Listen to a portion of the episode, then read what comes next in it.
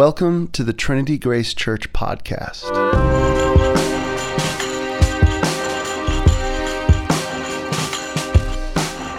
Trinity Grace is a community helping New Yorkers embody the love of Christ for the good of our neighbors. We have two services on Sunday mornings, 9:30 a.m. and 11 a.m.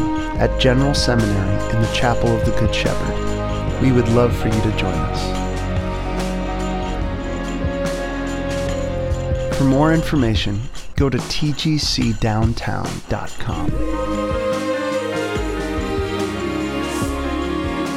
May you be filled with curiosity, grace, and peace as we listen and learn together through this sacred text.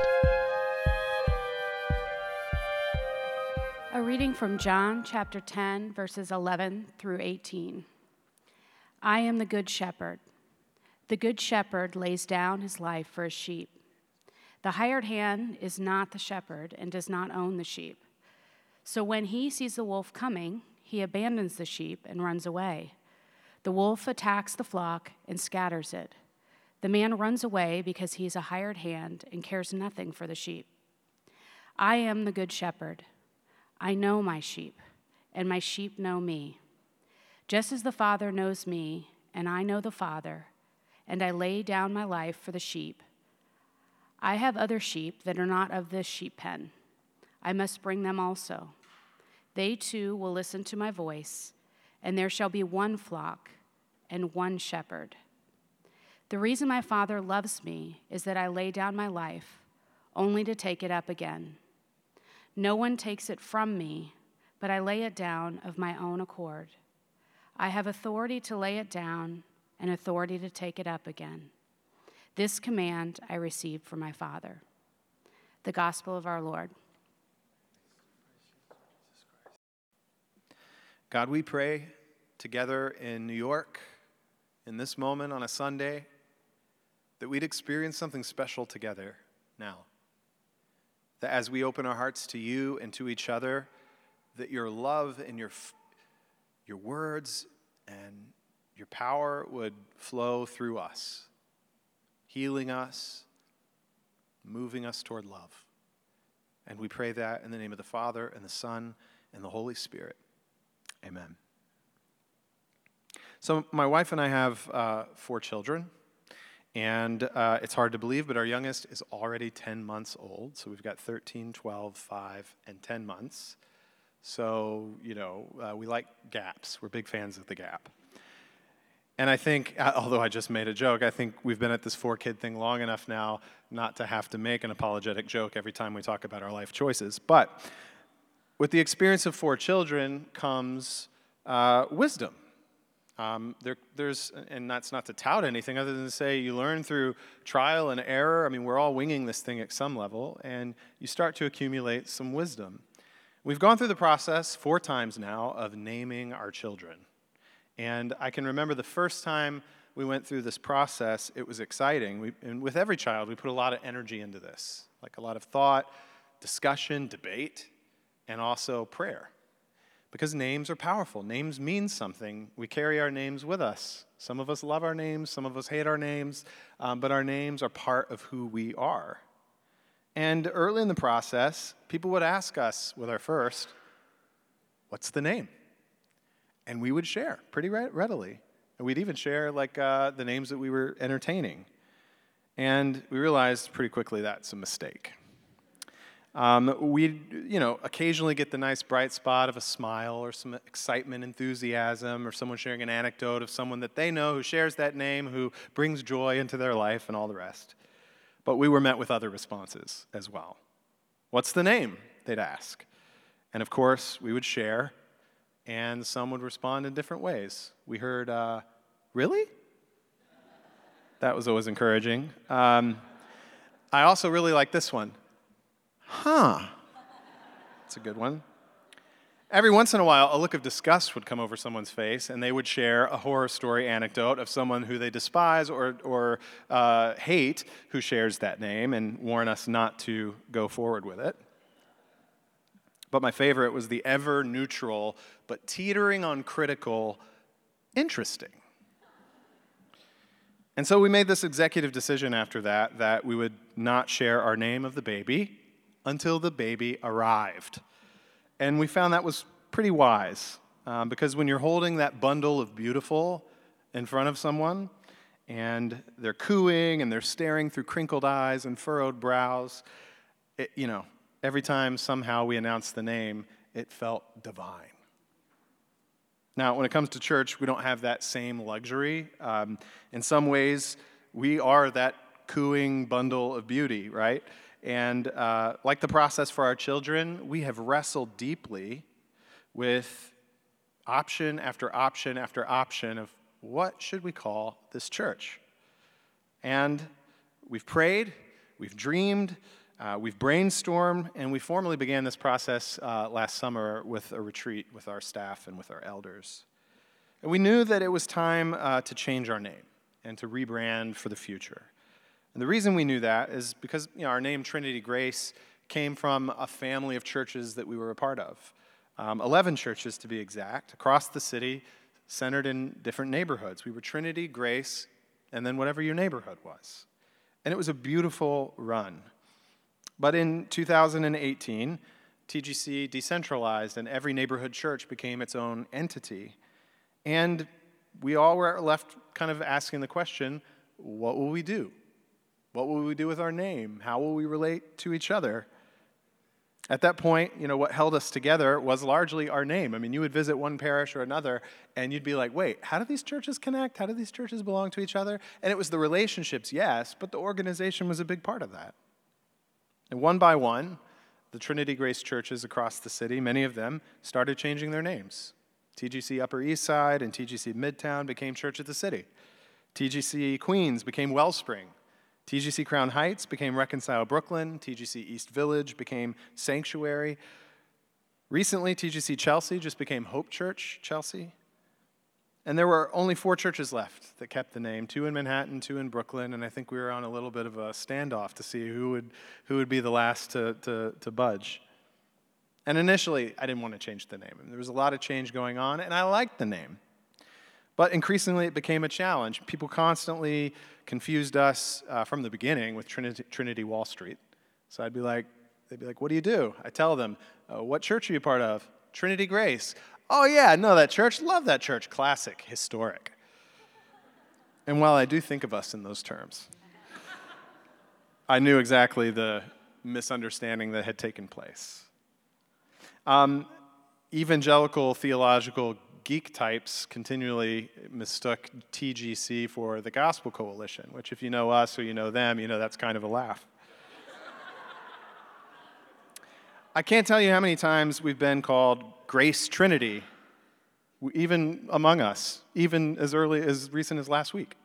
Um, it just constantly was, was happening. And these aren't the main reasons, but initially I did, didn't want to change the name, but so much was happening. And there was this other thing that started to happen. A, a wave of momentum started to, I think, sort of come over us, a wave of inspiration where we thought, this is an opportunity.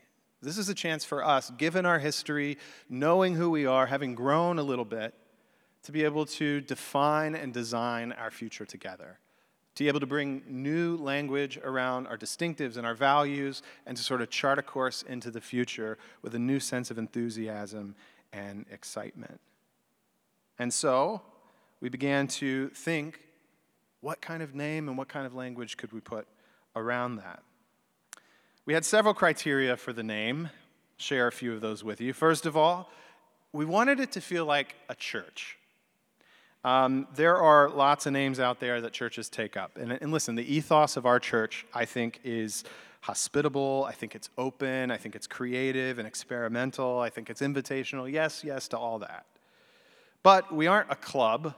We're not a fashion brand or a restaurant. And we didn't want a name that you could be easily mistaken for either.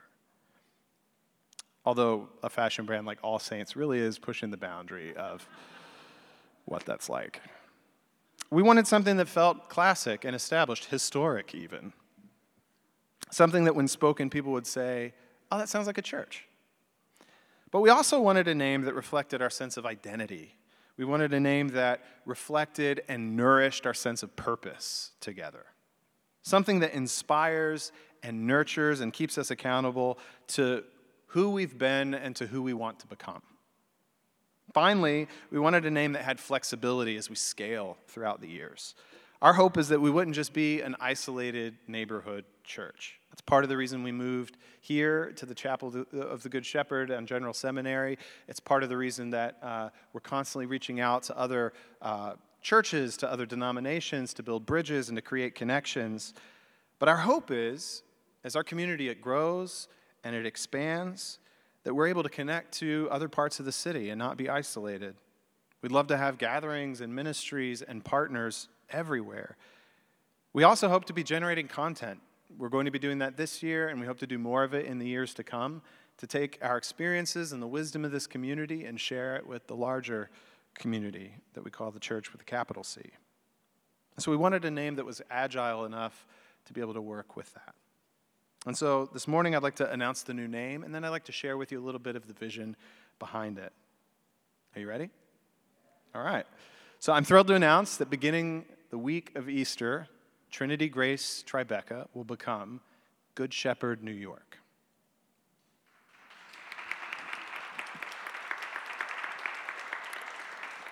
I'll take that applause as, as not an interesting. Better than that. Why Good Shepherd? Why Good Shepherd? Um, our gospel reading today is from Jesus. Jesus making a definitive statement about his identity. It's one of the several I am statements in the gospel according to John. And as a church that's obviously rooted in the person of Jesus, we wanted to reflect on this I am statement as it pertains to our community and our identity.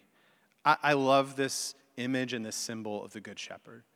For me, it captures everything that we are about, the best of our past, and what we aspire to in the future, specifically in this city.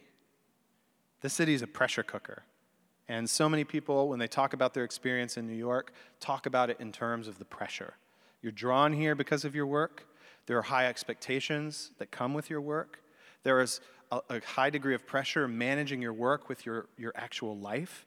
If you're married or have children or have friendships or any kind of social life, you, you're constantly juggling the relationship between the high pressured nature of the city, of this work. I mean, to walk, you're in the elements, whether it's hot or cold. There's just crowd and there's people and there's, there's so much going on. It's what we love and it's also what's challenging about living here. And I think the church is at its best when it's pastoral. You know, that language, pastoral, comes from the language of a shepherd, it's the activity of a shepherd. And pastoral um, sensibilities, pastoral instincts are all about concrete reality. Like you can put the ideas and the theories and the frameworks, you can put them in another place. And what we want to talk about when we're talking pastoral is like, well, how's it actually working? What are our actual lives looking like right now? Um, how, are, how is it translating this thing we're doing on Sunday or Wednesday or however we're organized as a community? How is that actually connecting the dots to our, our real lives with our real challenges? pastoral sensibilities have an ear to the ground and they think from the ground up. And that's the great gift that pastoral theology offers, say, opposed to like systematic theology that has people in the ivory towers sort of speculating and riffing on the tradition, which is beautiful and needed, but it's the pastoral theology that is the great gift, and it's needed, I think, more than ever. It's one of the reasons that Pope Francis has had so much resonance, even beyond the Catholic Church, because Pastoral instincts, shepherding instincts, put people over things, put people over ideas, put people over institutions, whenever those two seem to butt heads. We see Jesus doing this constantly. So I love the possibility of what it means to take on this name as a symbol of who we are as a community in a city like ours. I'm going to give you three reasons. First of all, our city tends to foster relationships that are transactional. Our city fosters relationships that are transactional. And listen, I'm not going to hate on networking culture because I think networking culture is cool. It's like one of the uh, things that makes this city work. You got to do it often for your job. Um, and it's just a, it is a reality. So you talk about pastoral instincts, that is a reality. That's not going to change. But how do we manage that reality? You know, in this text, Jesus says these words The good shepherd lays down their life for the sheep. But then he sets up a contrast. Notice what he says The hired hand is not the shepherd. So when they see a wolf coming, they abandon the sheep and they run away.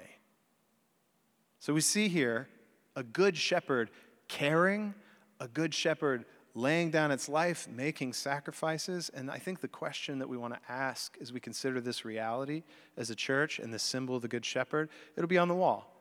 Is this question about can we transcend self interest in a city like New York? Can we transcend self interest? We have a lot of hired hand relationships in this city a sense in which we give in order to get. And there's some kind of calculus always in the background of what we've offered and what we expect to receive in return. We don't ask for too much if we haven't given enough, and we don't want to give too much if we haven't received enough. There's always that sense looming in the air of balancing the networking equations. In this environment, care can be present, but it's often artificial. It feels a little bit hollow. The care that we might receive in our networking cultures is often self referential, it's self interested. And networking is very important to the city. We've all engaged in it, we have to engage in it. But networking will, will not give you roots here. Networking will not give you a safety net when the wolves of this city come to devour you. Networking will not heal your soul or transform you in the way of love. In fact, at its worst, it might undermine the way of love. We all probably have this sense within us of people are drawn to me because of fill in the blank. Right? People want to meet with me, they want to talk with me, they want to get to know me because of blank. And every one of us fill in the blank in a different way. It could be something you're talented at, it could be your position that has a level of power to it. It could be a level of status that you share because of your achievement, your accomplishment, who you are. It could be your wealth. It could be anything in this city that is attractive and desirable. It's often the thing that we have a sense that this is why people are connected to me. This is why people are interested in me. And this, my friends, is where I think the possibility of the church is staggering. Because we are a community that can transcend that instinct. We are a community that can create a kind of network of relationships that give us roots that, that create an ecosystem for our own healing and for our well being when wolves are present on the periphery. The first big official thing we ever did as a church before we launched on Sunday mornings was we had a vision night. My wife and I, our family, we lived here for about a year. At that time, we only had two kids, so you know we're like right down the middle, and now we're whatever we are. But we had we had a family of four, and we just planted our life in the neighborhood. And our hope was to build a neighborhood church. You know, we were part of this big family of churches, and we just got to know people. We invited them into our homes, we met with them, um, we networked. and at the end of that year, we called people together for like a vision and prayer night. And we went around the room and we just gave people the opportunity to say, What are you excited about when you think about the possibility of a church in this city and in this neighborhood? And it was really a powerful, beautiful night. I was able to share my own sense of vision at the time. And what was true then is true now. And as I've reflected on it, it's been even more profound because I think of the staying power of what my instinct was in that moment. And what I shared with the community was uh, a reflection on uh, Jesus' letter to the church in Revelation. A very apocalyptic, wild book, but then at the very beginning, you got these straightforward letters, so it's pretty nice. And in these letters, they're, they're written to communities in different cities. And the one letter that I focused on was a city that I felt like resembled New York quite a bit. It was a city that was known for its self sufficiency, for its accomplishment, for its achievement. And the letter, the tone of the letter, is to cut through the sort of illusion of control, the illusion of what we know as sort of flexing our resume virtues, and to get to the heart of the situation, the human condition. And what, what the letter says, in essence, is you think you are self sufficient and in need of nothing. That's the illusion.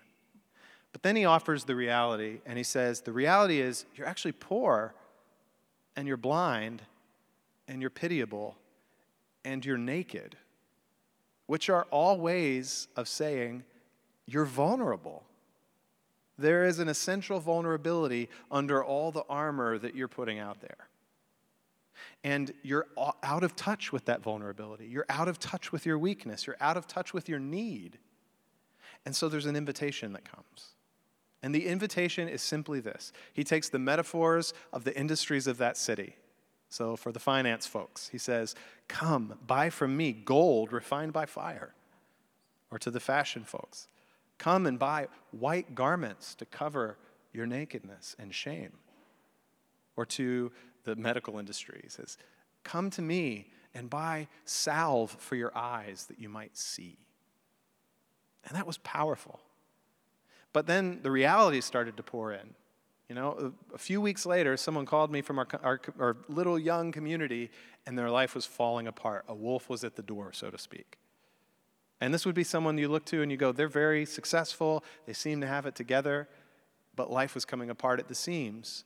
And as we sat together and we wept together and we prayed together, I had this sense of confirmation this is what our community is about. When we had our retreat um, with the elders and staff last summer, we, we put a whiteboard out and we said, What are the best stories of our community? And we just started highlighting them one by one over the last six, seven years. What are the best stories of our community? And the common thread almost in all of them was the way the church rallied around people in their moment of crisis. The way when someone's life was falling apart or when they lost a sense of control, the church was present and showed up and was caring. They weren't the hired hand, right? And this has been true all along. In this city, you need a community who can walk with you in those moments when others will bail, when others would perhaps cancel you when others would ghost you or maybe disappear.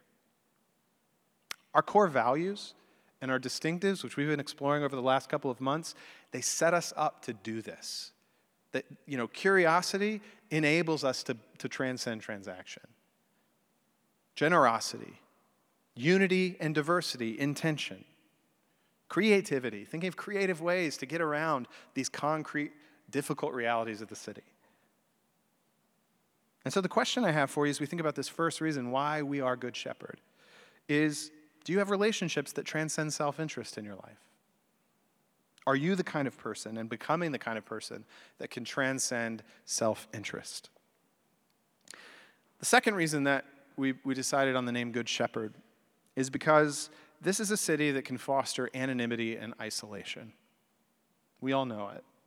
Um, it's, it's actually one of the draws for many to come into this city. You come from the little town where everybody knows you and it can feel suffocating, and then all of a sudden you come to the city and it's like, breathing room. And then you realize how s- small the city is when you bump into people all over the place, but that's another story. Anonymity and isolation. Yes, it's a diverse city. Yes, we're all on top of each other, but the level, the, the, the quality of the connections, given the proximity, is not usually very strong. And the quality of connections within the diversity is often not something we're gravitating toward. Why? Because that takes energy. It does take energy to move across the aisle to people who are different than you, who have a different religion than you, who have a different uh, place of origin than you, a different culture, a different ethnicity, a different sexuality. Like, that takes energy. And frankly, we often are like pedal to the metal in this city. And what margin do we have to do that? So, what do we do? We gravitate, gravitate toward like minded people. And one of the things about uh, Jesus' statement in this gospel text, we'll put it on the wall, is he says this, this interesting thing. He says, I know my sheep, and my sheep know me, just as my Father knows me, and I know the Father. What Jesus is describing here is a spirituality of intimacy a spirituality that cultivates a sense of intimacy with God, and a, and a, spirituality which cultivates and invites us into intimacy with each other. A good shepherd knows the sheep, is involved, is engaged. They're not transactional and just in and out for whatever benefit. And that's the kind of community that we want to build. It's the kind of community at our best that we have built. Intimacy is at the heart of everything. You know, Jesus said at one point, he talked a lot about eternal life, but Jesus said, at the heart of life is intimacy. In John 17, when he's actually explaining what eternal life is, he does it in terms of intimacy. He says, This is eternal life, that you would know me and that you would know God. Always couched in intimacy. Life is about knowing and being known. And what makes life sing is not just when we're known, but when we're embraced, when we're known and we're accepted, when we're known and we are loved. This is a city of meritocracy. And as I said, we're all flexing our resume virtues, in the words of David Brooks. Everyone's faking it till they make it. Everyone's hustling. Everyone's winging it.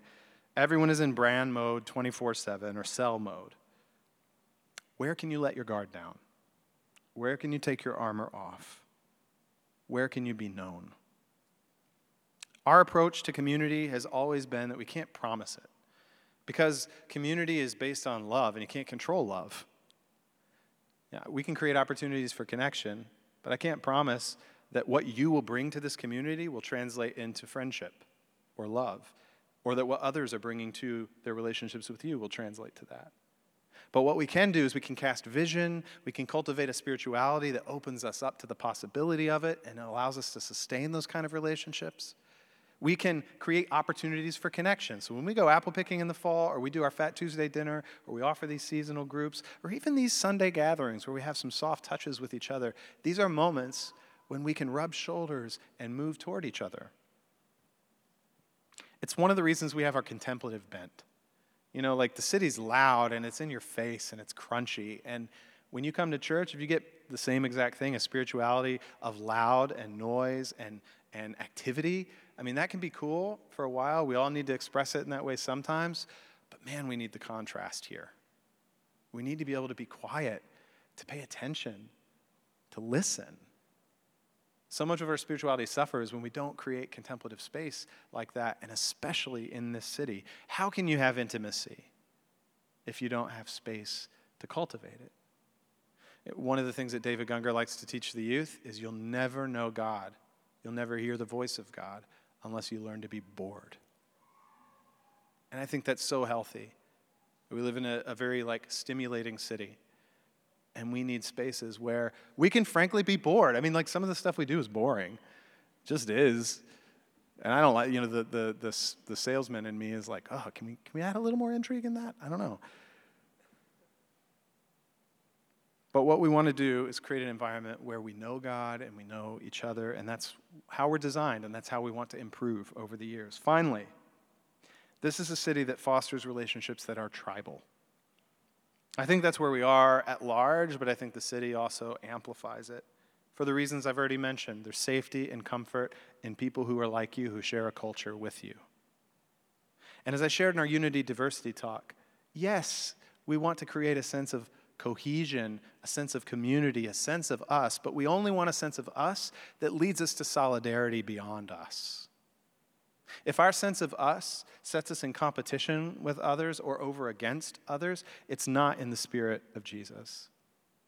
And the church has gotten this very wrong over the years. Jesus said in this text, I have other sheep that are not from this fold. I must bring them also.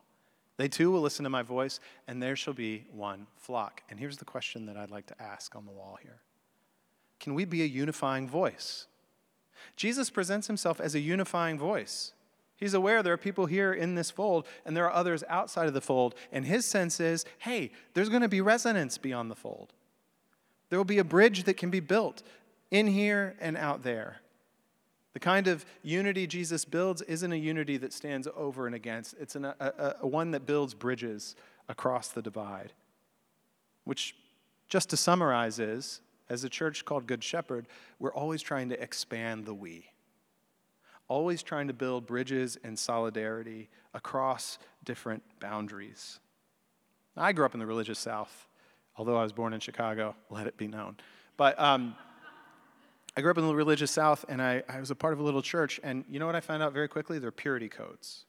Purity codes that like marked the, the admission into the community and then maintained the boundaries of the community. And the reason I know that is when we started being a part of this little Baptist church, my dad, who drank beer with no problem before, now when a, some, someone visited from the church, had me smuggle the beer through the back door for fear of being seen. And I knew something is going on here. There's an invisible something happening here. I'm not quite sure what it is. We all know that. It's famous for religious communities, but I think it's, now it's all over the place. We're seeing this not just in the religious right, we're seeing it in the religious left. We're not just seeing this in the politically right, we're seeing this in the political left. There are purity codes that produce a sense of in and out, of disgust with those who disagree, of shame for affiliation with those who you disagree with or who have violated your sense of what's right and what's good. Now we have new sins, new orthodoxies, new heretics, new exclusive institutions and communities, and they transcend religion. We're in a culture of polarizing purity codes, and we need a pastoral presence that can unify people, that can humanize the other group or the other opinion. We have to expand the we. You know, Jesus says the wolves, their effect is they scatter. But the shepherd's effect is they gather, they draw in, they bring along. They don't cut losses. And that's what I love about this. Can there be a listening and a receptivity beyond our tribe? Can there be a sense of glue that we hold each other together when we come up against different dispositions and opinions? Boy, this is where church gets heated. And the Protestant dilemma is we just divide when we disagree. Well aware of that. And that's why churches pop up all over. Now, listen, we're a provisional church. Like, we're not Catholic, we're not Orthodox, we're not Episcopal. We're not a part of another denomination as well. And part of that is we are casting a net and meeting a need. But we also don't think we're good enough all by ourselves. Like, we need to be connected to the whole, offering our feedback, offering our experience, because we don't want to just burn it all down. We want to build this thing up, we want to move it into the future. And we're independent not just because we think we're right about everything. We're independent because we have those pastoral instincts. If people are getting cast aside, they're, they're not resonating, or there's something off about how most of these things are operating. We just want to create some space where there is resonance, where we have some freedom to experiment, but then we can offer that to the whole. So, in a city that fosters relationships that are tribal, we're asking the question can we be a unifying voice? Now, I want to close with this all this happens in the context of the freedom of love. Jesus says, I lay, my down, my, I lay down my life, yes, but I lay it down of my own accord. And we want to create the space in this community for there to be the freedom of love. It's one of the reasons we're front door back to our church. Like many people here, this is their first meaningful religious experience, and we have many people here who this is their last stop on the way out. And the common denominator there is a space and a spirit of freedom. People don't feel coerced or pressured to believe something or to behave in a certain way in order to belong. That there's space here to be who you are authentically and to be on a journey with a community. And one of the things that I think that makes this beautiful and what, what makes Jesus' love beautiful is it has that effect on others. He says, I have authority to lay my life down. And the, the community Jesus invites people into is a community where you get your authority. You, you live with dignity. If what it means to be in the image of God is vulnerability and authority, this is a community that needs to nurture both. You need to have your own voice, you need to have your own opinions, but we need to be connected somehow in that and to learn how to move toward each other. That's what it means to be good shepherd. And so I simply invite you at the end to imagine the future with us. Over the next six weeks, we're going to be highlighting ministries that make our church our church. And we're going to be talking about where we're headed in 2020 and what we celebrate from 2019, and to build a sense of um, excitement and buy in, and let you imagine what, what role can I play in this as we move forward as a community. But I couldn't be more thrilled to do it with you and to do it in this time. So, Good Shepherd, let's stand. Thank you for listening to the Trinity Grace Church podcast. Trinity Grace is an interdenominational church centered around the life and teachings of Jesus Christ. Our church is theologically rooted in the Apostles' and Nicene Creeds. But we welcome people of any or no religious backgrounds to participate in our community. If you'd like to support us, please text TGC Downtown to 77977. That's TGC Downtown to 77977 or visit our website tgcdowntown.com. Thank you for listening.